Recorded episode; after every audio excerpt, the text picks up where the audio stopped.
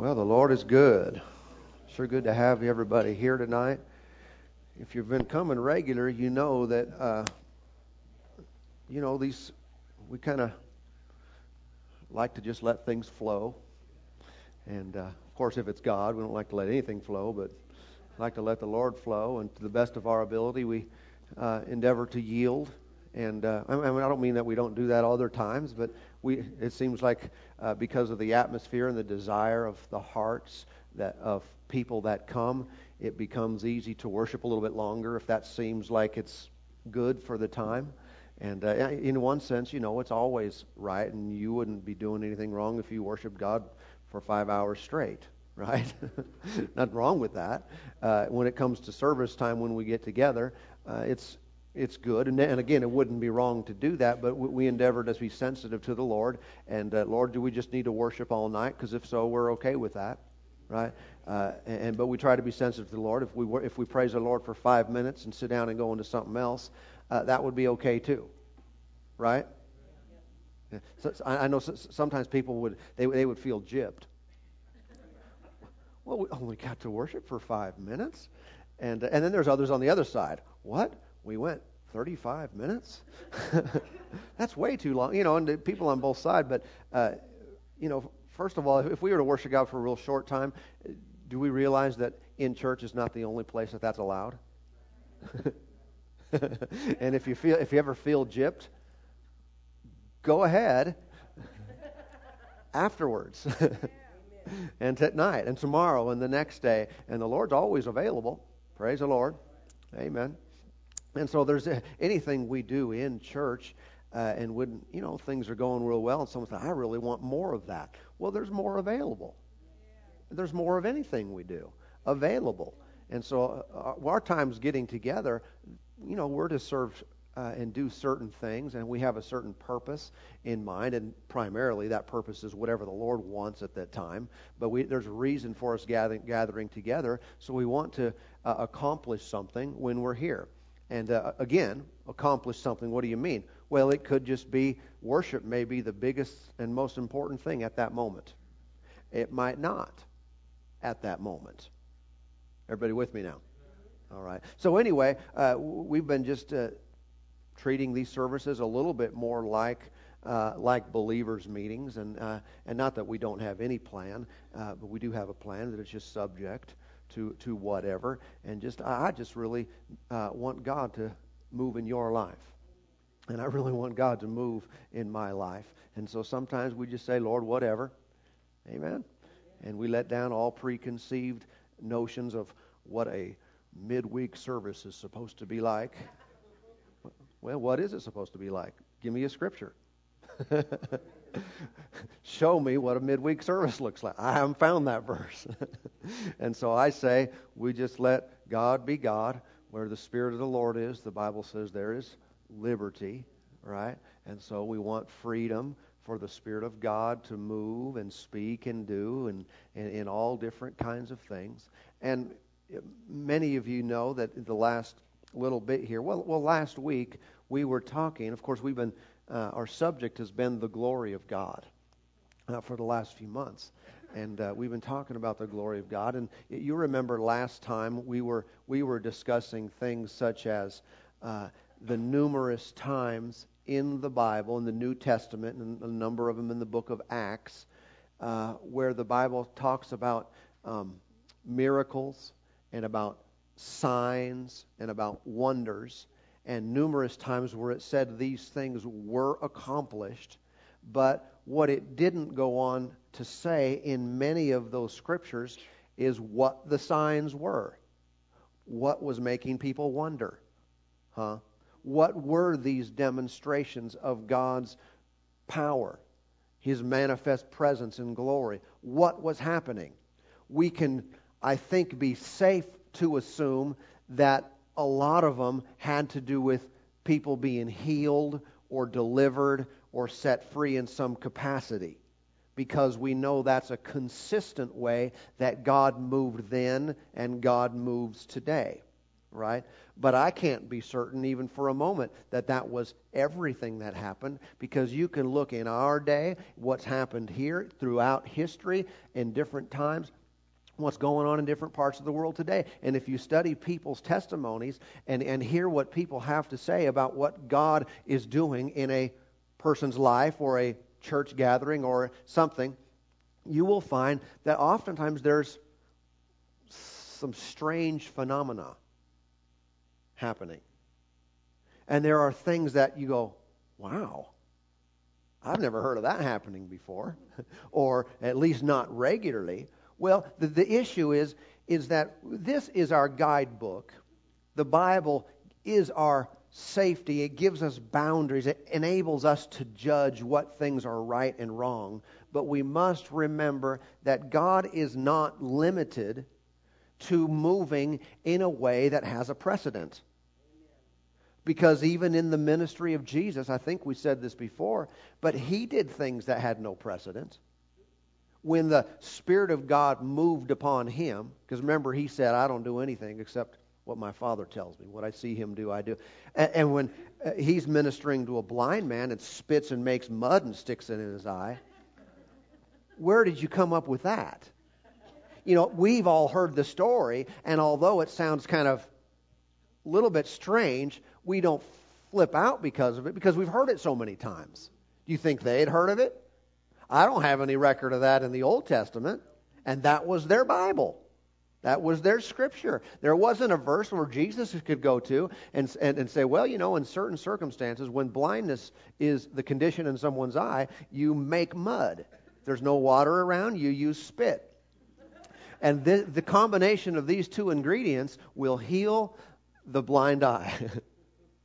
Or the other time when he spit and touched the guy's tongue. I don't know if he spit right on the tongue or spit on his hand. I heard a guy telling a story one time. He was ministering to the sick through the laying on of hands, like we do often. And he said, this woman, she was either blind in both eyes or one eye, I don't remember, but this was in the States. And this woman came to him, and when he was going to minister to her, she said, you need to spit in my eye. And he thought, no. He thought, no way am I going to spit in this woman's eye. And I'm telling this in my own words, but in case anyone's ever heard this story. And he's like, I'm not going to do that. Just like you wouldn't do that unless you were sure the Lord told you to do so, right? Hopefully. I just tell you, I'm not going to spit in anybody's eye. You're safe. Unless it's God, and then you find out. Although you don't want to be too hard on someone for at least trying. Too many people doing nothing. I mean, I kind of lean that way. I mean, you don't want to hurt anybody, but at the same time, too many people just sitting back waiting for God to move. I appreciate anyone who'll take a step of faith, see a need and meet it, you know, and do something. But anyway, you know, he thought, I'm not going to do this, and this woman said, yeah, the Lord told me that's what needs to happen. And I just remember him telling the story. It's pretty hilarious because he starts going, if I'm gonna spit in her eye, I'm gonna get a good one here.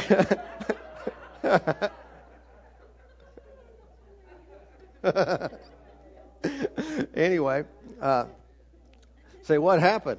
Well, he did, and God did. And the woman was supernaturally healed of blindness. And he didn't have that word. She did, and she pressed him on it. So I guess maybe I would if someone pushed me hard enough. Said, the Lord told me you got to spit. I can spit. I've practiced. You know, I used to play baseball. And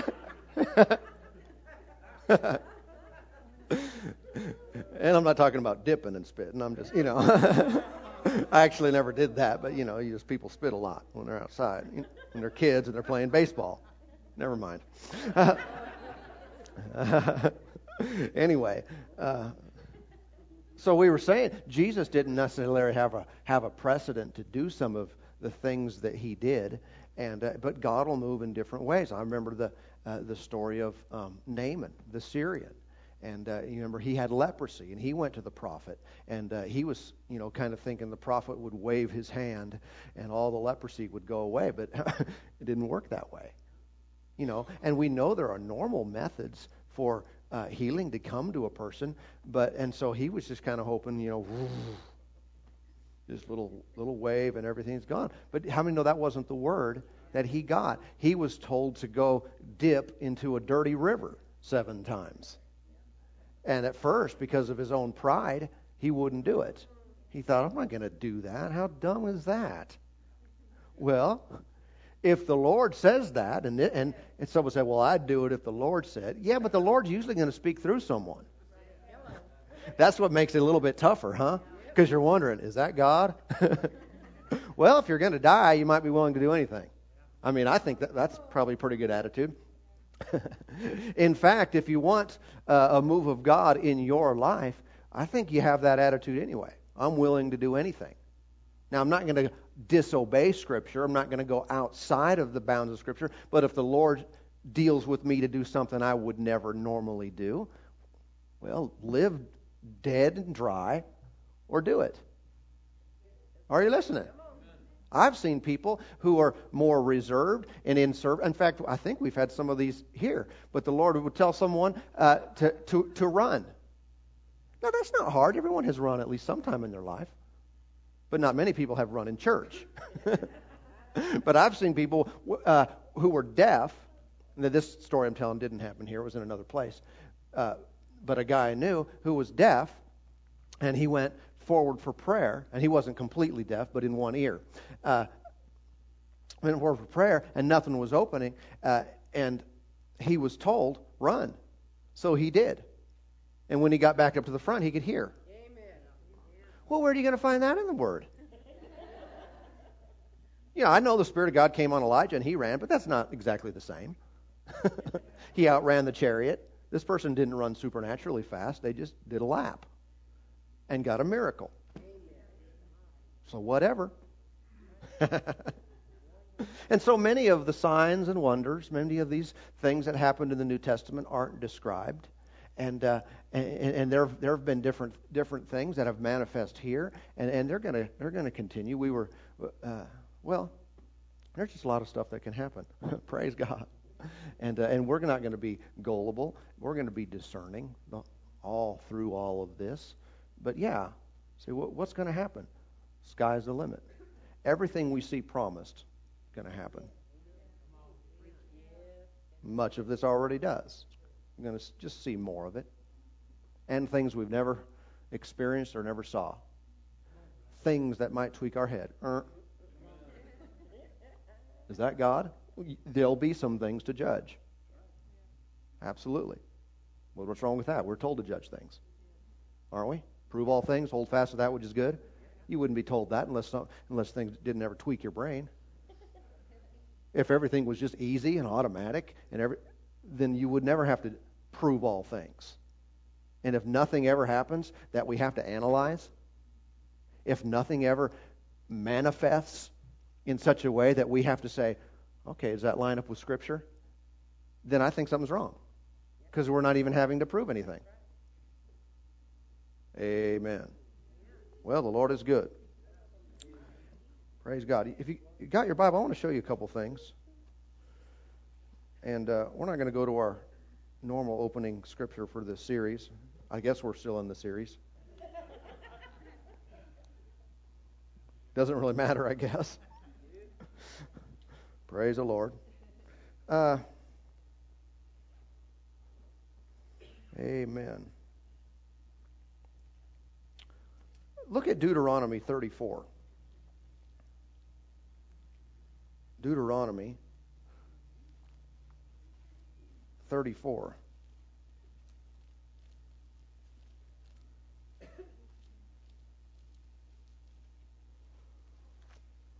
These things came up in my heart just right before I left my house tonight.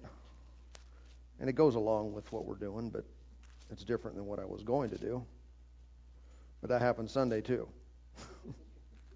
Even though it was in the same series, same subject matter, I went a different direction than what I had studied and took hours to prepare. In Deuteronomy 34 and verse 9, it said, "Now Joshua, the son of a nun," the son of Nun, "was full of the spirit of wisdom." He was full of the spirit of wisdom. Say, well, isn't everybody full of the spirit of wisdom? No. And it's just, especially we know that because it wouldn't point it out if it were automatic. "For Moses had laid his hands on him. So the children of Israel heeded him and did as the Lord had commanded Moses." How did he get full of the spirit of wisdom? Moses laid his hands on him. Well, what in the world does that have to do with that? Well, this is one way that God will put things into us. It is through the laying on of hands. In other words, there is a transfer of anointing, of gifts. In this case, wisdom was transferred. Isn't that interesting? The New Testament tells us in James that if anyone lack wisdom, he should ask of God, and he'll give it liberally, and so forth. So that's a correct way to get wisdom, but apparently sometimes wisdom is given through the laying on of hands. Isn't that amazing? Someone could lay hands on you, and you become wise. I think that's really cool. Someone said, I'm just not really a very good decision maker. I don't really have a good outlook and see out into the future very well, and able to make wise choices with the knowledge that I have. It can change through the laying on of hands. Amen. I just think that's real interesting how God can put wisdom in. Well, we know God can do anything, but He does this. This is one thing we do have precedent for. Wisdom can go into a person. Let's look at some New Testament scriptures. 1 Timothy chapter 4. 1 Timothy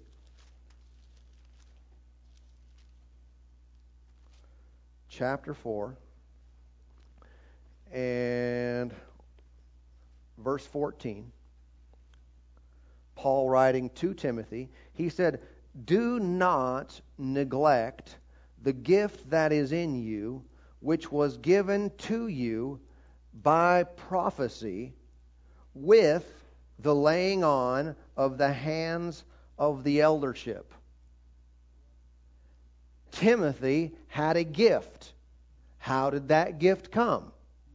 Say, the Lord gave it to him. Well, yes, the Lord did give it to him, but how did He give it to him? It's interesting. Through prophecy and the laying on of hands. Sometimes when hands are laid on one person to another, gifts go into that person. I think that's interesting, that gifts can go. Say, why didn't God just do it to him directly? Didn't want to. Many times. I'm not saying He couldn't, but many, many times throughout the Bible, God ministers from one person to one person, but He chooses to use someone else, even though He could do it direct, but He just doesn't want to, seems like, usually. Okay, even the Apostle Paul himself, he had a dramatic conversion, right? On the road to Damascus and the Lord speaking to him, and dramatic conversion, but what did he do? He was immediately sent to Ananias, and he ministered to him, laid hands on him, and got his sight back, of course, and was filled with the Spirit. So can't someone be filled with the Spirit without somebody else? Well, certainly they can, but so many times it's going to happen through somebody else. And God likes it that way. And through the laying on of hands. Okay? And so Timothy was given a gift. He said, don't neglect it. It was given to you by prophecy with laying on hands of the eldership. Look at the next book. 2 Timothy. And this is speaking really of the same thing. Chapter 1, verse 6. He said, "Therefore I remind you to stir up the gift of God, which is in you through the laying on of my hands." So Paul must have been in the eldership. All right? But this gift is in him through the laying on of his hands. God transferred it through somebody else, through the laying on of hands. Can you just take a break here for a moment? How many understand that a whole big part of the body of Christ at large never lays hands on anything for anybody? Some only for maybe ordination or something, some kind of appointment for a position. And that's not wrong, but it's just so limited in how so many Christians do this. If we go back and look at Hebrews chapter 6, we find that the laying on of hands is considered one of the elementary principles of the doctrine of Christ. Okay, it's one of the it's grade school stuff. Yet how many believers are still in grade school, but they don't even practice these kind of things. And by the way, it's not just for those who are called pastors or apostles or prophets or evangelists. It's for believers. Okay, and so here again, gift was given through the laying on of hands. I think if we want more gifts, more wisdom, other things, we should be practicing this pretty regular. Pretty regular. I don't mean it always has to happen in an organized service, but it shouldn't be uncommon for parents to lay hands on their children and pray for them and impart to them. And for one believer to another, when you may have someone on your heart that you need to pray for, get over there and pray for them and lay your hands on them. Sometimes it's just grabbing their hands. So just put, it doesn't have to be in a religious way. You don't have to necessarily be standing up with an usher behind them. You know what I'm talking about? But expect there to be a transferal, because I don't really want to get into all this, I don't think, but every believer has an anointing. Every child. That's why we're called Christians, because Christ is not Jesus' name, but it refers to the anointing. Christ means the anointed one. And so a Christian means that we're all anointed. That's what very Christian means. You've got something supernatural on you. It doesn't just mean I'm saved, thank God I am, but I'm born again and I have an anointing from God as a believer. Now apparently more things can be added, not in reference to salvation, but gifts can be added to me through the laying on of hands. Now we'll just look at a couple others. You see this is God can do a lot of stuff through this, but Acts chapter 8.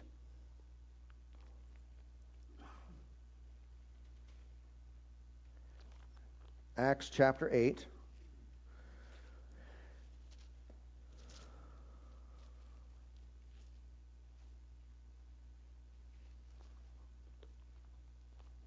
Could someone get wisdom a different way? Sure, certainly they could. Sometimes it happens that way. Can someone get gifts other way? Yeah, I believe so. But this is one of the methods that the Lord uses. In Acts 8 and verse 18. 8:18. Well, I guess we got to go to 14 to get the context. Now, when the apostles were at Jerusalem, heard that Samaria had received the word of God. What does that mean? 1 Peter says that we're born again by the incorruptible seed, the word of God. They received the word of God, means they were saved, means they got born again. They sent Peter and John to them, who when they had come down, prayed for them that they might receive the Holy Spirit. Notice it was two separate experiences, by the way. In case you're of the bent that when I accept Jesus, I get everything there is to get. Well, no, you don't. They didn't. Why would it work different for you? Why are you so special? It's two separate and distinct experiences, being saved and receiving the Holy Spirit. That's the Bible I'm reading. I didn't make that up. Okay. For as yet he had fallen upon none of them. They had only been baptized in the name of the Lord Jesus. That means they've been baptized in water. Saved, see the forgiveness of their sins, baptized in water, they identify with Christ, but yet still not Spirit-filled. He said, when then they laid hands on them, and they received the Holy Spirit. They laid hands on them and they received. So how did the Holy Spirit come into their lives? Through the laying on of hands. God likes us to touch each other. He likes us to lay, for believers, to lay hands on other believers. And many times when they do, something literally goes from one to another. And I believe this. Now, I'll show you why. But I believe that it can always happen that something goes from one person to another. Not always can I just pick any, I'm just going to go around the world and make everybody wise. I'm not saying that. But I can always transfer by my faith anointing and spiritual substance. I don't want to define it too tight, into somebody else as an act of my faith, because I have something. When you have something and know you have it, you can give it. You see, that was one of the things with Jesus at the well. He met that woman. He prophesied to her about her past marriages, and she was shacked up at that moment, and he talked to her about it. And she said, "I think I perceive you're a prophet," and all that stuff. And Jesus talked to her next, remember, about living water. Remember that? He said, if you would, I might get it wrong if I try to quote it, but if you knew who I was, you'd have asked of me, and I would have given you living water. Okay, Jesus knew what he had, but here's what's also important. He knew that he could give it away. He said, you'd ask me, I'd have given you this living water. When we know what is in us, what we have, and then we know that it's up to us, that we have the right to give it away, man, we become dangerous to the kingdom of darkness and dangerous to dry, dead, bored, non-thrilled, non-enthusiastic Christians. Because when we got something stirring in us, and sometimes we need exhorted, just like Paul told Timothy, stir it up. There's something in you. I know, I put it in there. There's a gift in you. Stir it up. Sometimes we got to stir it up. Once that's stirred up, come on, you can give it away. I'm not talking about giving away a call where I can lay my hands on someone. I make you a pastor. No, gifts and callings, those things are from God. But as far as there are a lot of things that can be transferred, and the life of God is one of the biggest ones. Just life and anointing, and Jesus could transfer living water. See, but that was Jesus. But again, there's no difference really. There's not. His call was different, but same Spirit's in us. He did what he did as a man anointed by the Spirit, not as God. He did that so we could be his example. That's why he said, the works that I do shall you do also, and greater works than these, because I go to my Father. In other words, he left, Holy Spirit comes, the Paraclete, in other words, the Spirit, one who's the same as him, a helper just like him. He would come to enable you to do exactly the same things he did. And so the Holy Spirit was given through the laying on of hands. We don't need to turn to this one. Mark 16 and verse 18. Anybody know that one? 16 and verse 18. Great Commission. Go into all the world. Verse 15. Verse 18, the last part of that verse. They shall, believers speaking of, shall lay hands on the sick, and they shall recover. In other words, healing comes through the laying on of hands. Healing comes. That's why I am really confident that I can lay hands on any sick person and the power of God will go out of me. Yes.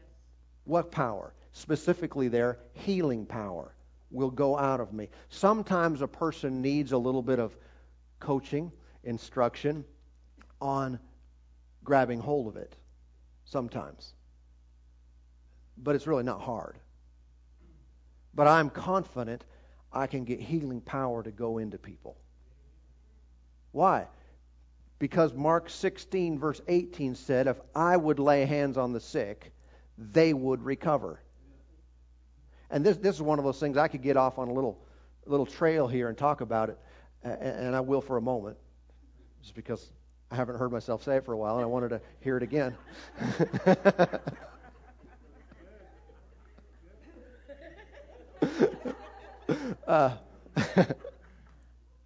But I used to, in the first number of years when I was in, quote, full-time ministry, in a recognized ministry position, whatever you want to call it, I would lay hands on people occasionally and really not see a whole lot of miracles and not see a whole lot of instant change.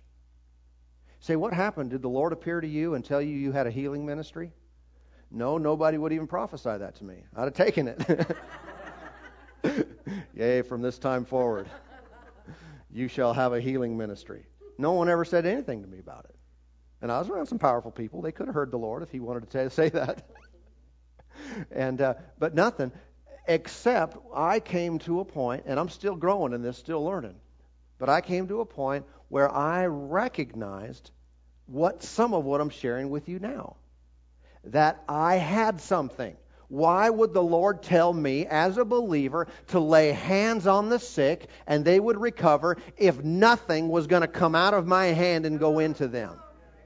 Because I know for certain that it's not just physical contact that causes a person to be healed. There's got to be a supernatural element. If it were simply physical contact, we'd all run to the hospital and just go touch everybody, and everybody would be healed. No, it's called faith in the power. And I said, you know what? There's got to be something that comes out of me and goes into someone. Otherwise, they wouldn't get healed, and I'd experienced that. No healing. But I have never, to this day, let me say it this way. I can't tell you that the Lord spoke to me about having a, quote, healing ministry. I believe he led me to do healing meetings here at this church. Okay, I do believe that was a leading of the Lord. But as far as the Lord dealing with personally, say, Mark, you're going to have a healing ministry, and you're going to, help many people that way. No, I saw it in the Word, and when I started acting on that, I started seeing things happen. A huge increase. I mean, a sharp upturn, where things happened instantly. And I thought, wow. How many other things could we make this work with? Listen, I'm still thinking that way. I'm not saying I got it all down. But if we recognize something that the Lord has told us to do, there's got to be power behind it to make it work. The Lord is not interested in religious activity and pleased just because I went through the motions. Anything He wants me to do, He anoints me to do. He gives me spiritual equipment to be successful at that. Praise God. I believe this is true naturally as well. If someone's supposed to work somewhere, start a business here, or something like that, if God directs you to do it, and Christians ought to be praying, then there will be a supernatural ability to be successful in that. I'm really convinced God doesn't want His people floundering. I didn't say you'd never go have a hiccup. Never a bump, but I do not believe the Lord wants us to flounder. Little bit successful, little bit success here and there, but a whole lot of failure. No, I don't think that's right. And so maybe sometimes we're doing the wrong thing, or maybe we're doing the right thing, but we're not expecting His supernatural ability to back us up in what we're doing. But I know this is true for certain through the laying on of hands, that we can expect a supernatural flow. Every believer can. Everyone. Look at your hands. Say it out loud. There's something in my hands. God is in my hands. His power is in me. And what I have, I can give away. Amen. Amen. You can give away. Now, don't get me wrong. There are times I think it's real important to be led by the Spirit. I know one time I was on a trip, and we were praying and worshiping God with some people, and I felt prompted there was a person next to me, this guy next to me. There was a bunch of people. We were worshiping the Lord and praying in the Spirit and stuff. And I felt prompted to grab him. And so laying on a body, I guess. And just basically, I believed there was going to be something that went out of me into him. And I grabbed him and prayed and prophesied about what was in me going into him. And it's been interesting because I noticed after that point, I don't mean just like immediately the next day, but I noticed after that point that many of the things that were characteristic of how I served God and ministered to other people became characteristic of his ministry too. I thought, wow, that's pretty interesting. How did that? Well, God wanted to do it that way. God wants to do it. It doesn't take anything away from someone. If you pray for me and all of a sudden I start, moving in a new area, it doesn't take anything away from the call of God on my life. Because the call and the desire originally came from God. He just chose to use another person to help get me into the place I need to be. The flow he wants me to flow in. Woohoo! So they received the Holy Spirit. Let's look at something else. Oh, we talked about healing, Mark 16. In Acts 13, that's real close to where you were not too long ago. Acts 13.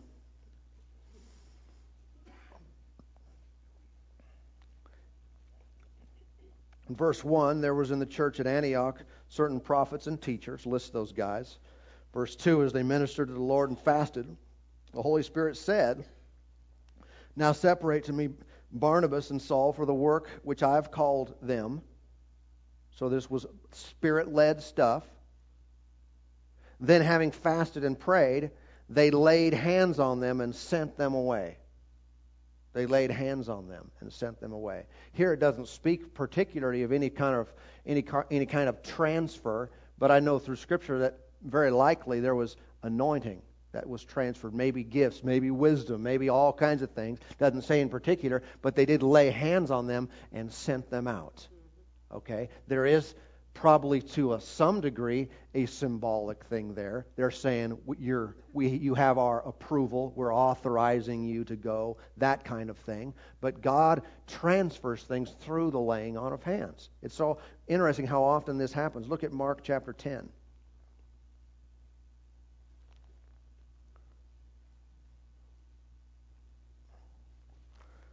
Praise God. Mark chapter 10 and verse 13. 10:13. It says, "Then they brought little children to him Jesus, that he might touch them.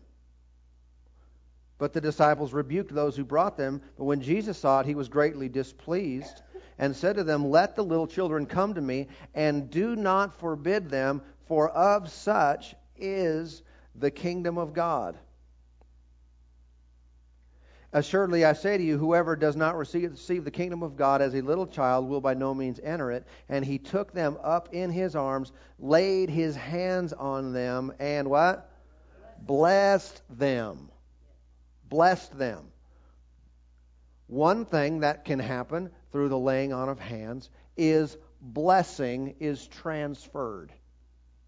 Blessing can be a whole lot of things. But I know this, whatever it is, it's a blessing. It's not a cursing. It's not a taken away. Nothing is subtracted, but definitely something is added. Okay? When a person is blessed, man, that's good. That's a good thing. What can bless someone? I believe that just because I put my hands on someone physically, that doesn't necessarily bless them just because I touched you. I mean, they might be dirty, I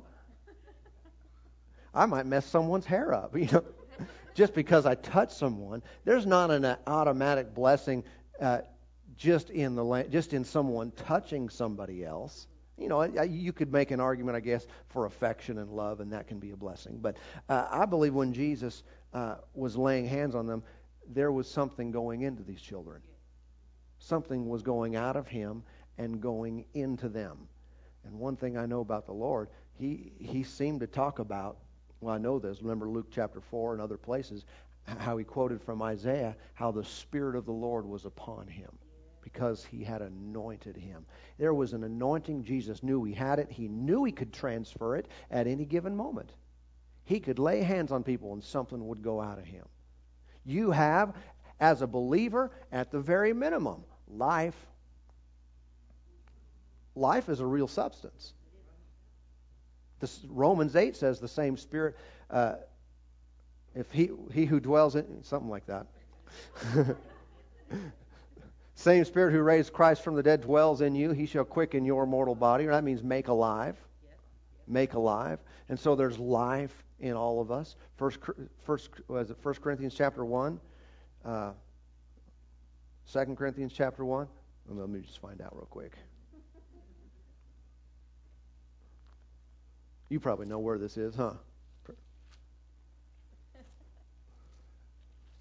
Not telling you. Yeah, it's 2 Corinthians chapter 1 and verse 21. It says, "Now he who establishes us with you in Christ and has anointed us is God." Is God who has anointed us. There is an anointing for every believer. Again, we kind of covered that just a little bit. But I believe that every one of us can transfer and release the anointing of God into other people.